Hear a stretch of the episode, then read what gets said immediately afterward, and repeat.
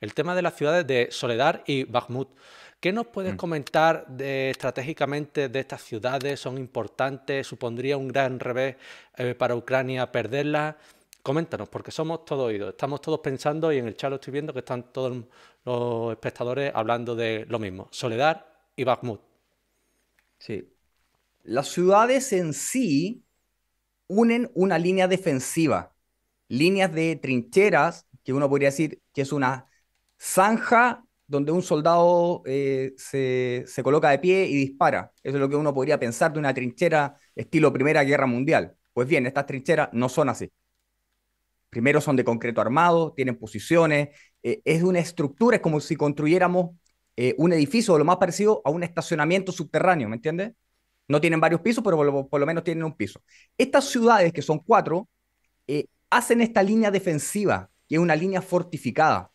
Por lo tanto, no es sencillo avanzar. Cuando nosotros vemos las imágenes de, los territorios que están ahí en conflicto, parece Primera Guerra Mundial, parece quizás la luna lleno de cráteres, bombardeo, etcétera, y aún así no pueden sacar a las fuerzas que están ahí defendiéndose. ¿Por qué? Porque se están defendiendo en una estructura muy bien eh, preparada para la defensa. Soledad y Bakhmut son las ciudades que van uniendo esta línea defensiva perderla, lo que están haciendo las fuerzas rusas a través del grupo Wagner, pero finalmente Rusia, ¿qué está haciendo? Está rompiendo la línea defensiva y lo está haciendo por el centro, que parece ser lo más lógico para luego poder envolver esa línea defensiva por los costados. Seguramente lo van a hacer hacia el norte. Si las fuerzas rusas, perdón, si las fuerzas ucranianas se retiran, ¿qué debieran hacer? Trasladarse a una nueva línea defensiva más cercano a las ciudades de Kremina y Kramatorsk. perdón, sí, Sí, sí, sí. De, de Kramatorsk y Eslovian, que es la segunda línea, la segunda línea defensiva, pero seguramente esa línea no es tan fortificada como esta primera línea defensiva.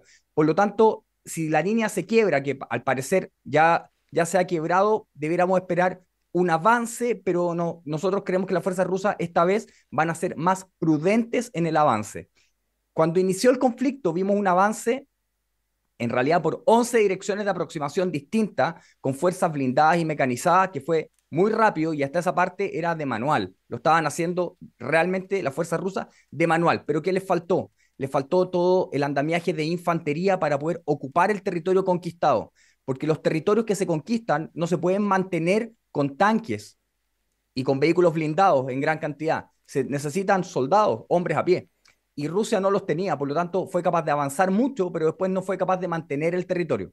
Por lo tanto, creemos que ahora, habiendo tomado experiencia de eso, eh, los rusos son famosos por ir aprendiendo rápido sus errores, eh, van a seguramente a tener un progreso más lento y considerando que este es un área fortificada. Pero lo importante, se rompe la línea, una línea fortificada principal. Por lo tanto, eh, si lo logran hacer, que llevan meses intentando hacerlo, va a ser una, una victoria táctica, pero que va a empezar a tener una repercusión a lo menos operacional, porque se acercan a Kramatorsk y Eslovian, que son las dos ciudades principales del Donbass.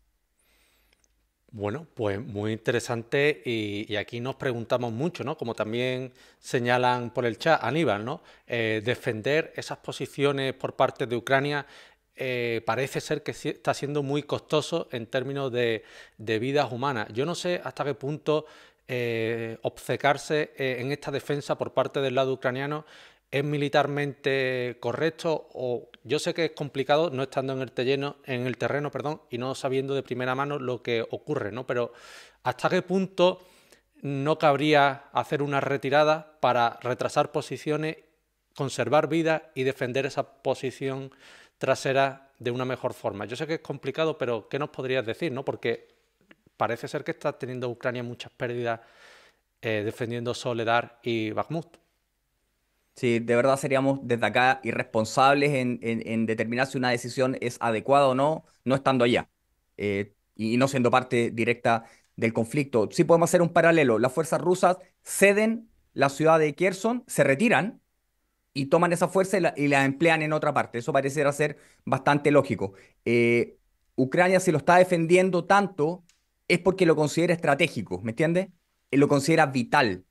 Si no, no lo defendería como lo está defendiendo y quizás tienen razón en defenderlo, eh, pero opinar sobre eso es realmente muy complejo. Pero lo importante, los objetivos vitales, los objetivos estratégicos son los que se defienden con todos los medios que tú tienes. Eh, si no, debieran haber retirado y ir a una segunda línea eh, defensiva. Ahora quizás la segunda línea defensiva nosotros estimamos que quizás no es tan potente, aunque en estos meses que no se ha quebrado la primera línea defensiva, seguramente se ha mejorado la segunda línea defensiva. ¿Me entiendes? Pero esto siempre en contacto, y cuando digo contacto es recibiendo artillería de uno y otro lado, por lo tanto no es que estén los ingenieros, me refiero a la maquinaria y las obras, trabajando como, como si estuvieran, eh, eh, en un día normal, digamos, no, no se puede por lo tanto están trabajando bajo presión, seguramente están ganando el mayor tiempo posible para eh, mejorar la, línea defensiva que está más hacia el eh, oeste y cuando esté lo más lista posible, seguramente nunca va a estar completa, pero cuando esté lo mejor posible, se van a retirar. Están ganando tiempo. Pues me parece muy interesante, ¿no? Esa estrategia de, ganar tiempo para seguir reforzando esas líneas posteriores. Y bueno, yo siempre que se hablan de víctimas, siempre se te queda un mal cuerpo, pero bueno, la guerra es así y me alegro que se pueda analizar por, por nuestra parte con el mayor rigor y la mayor seriedad como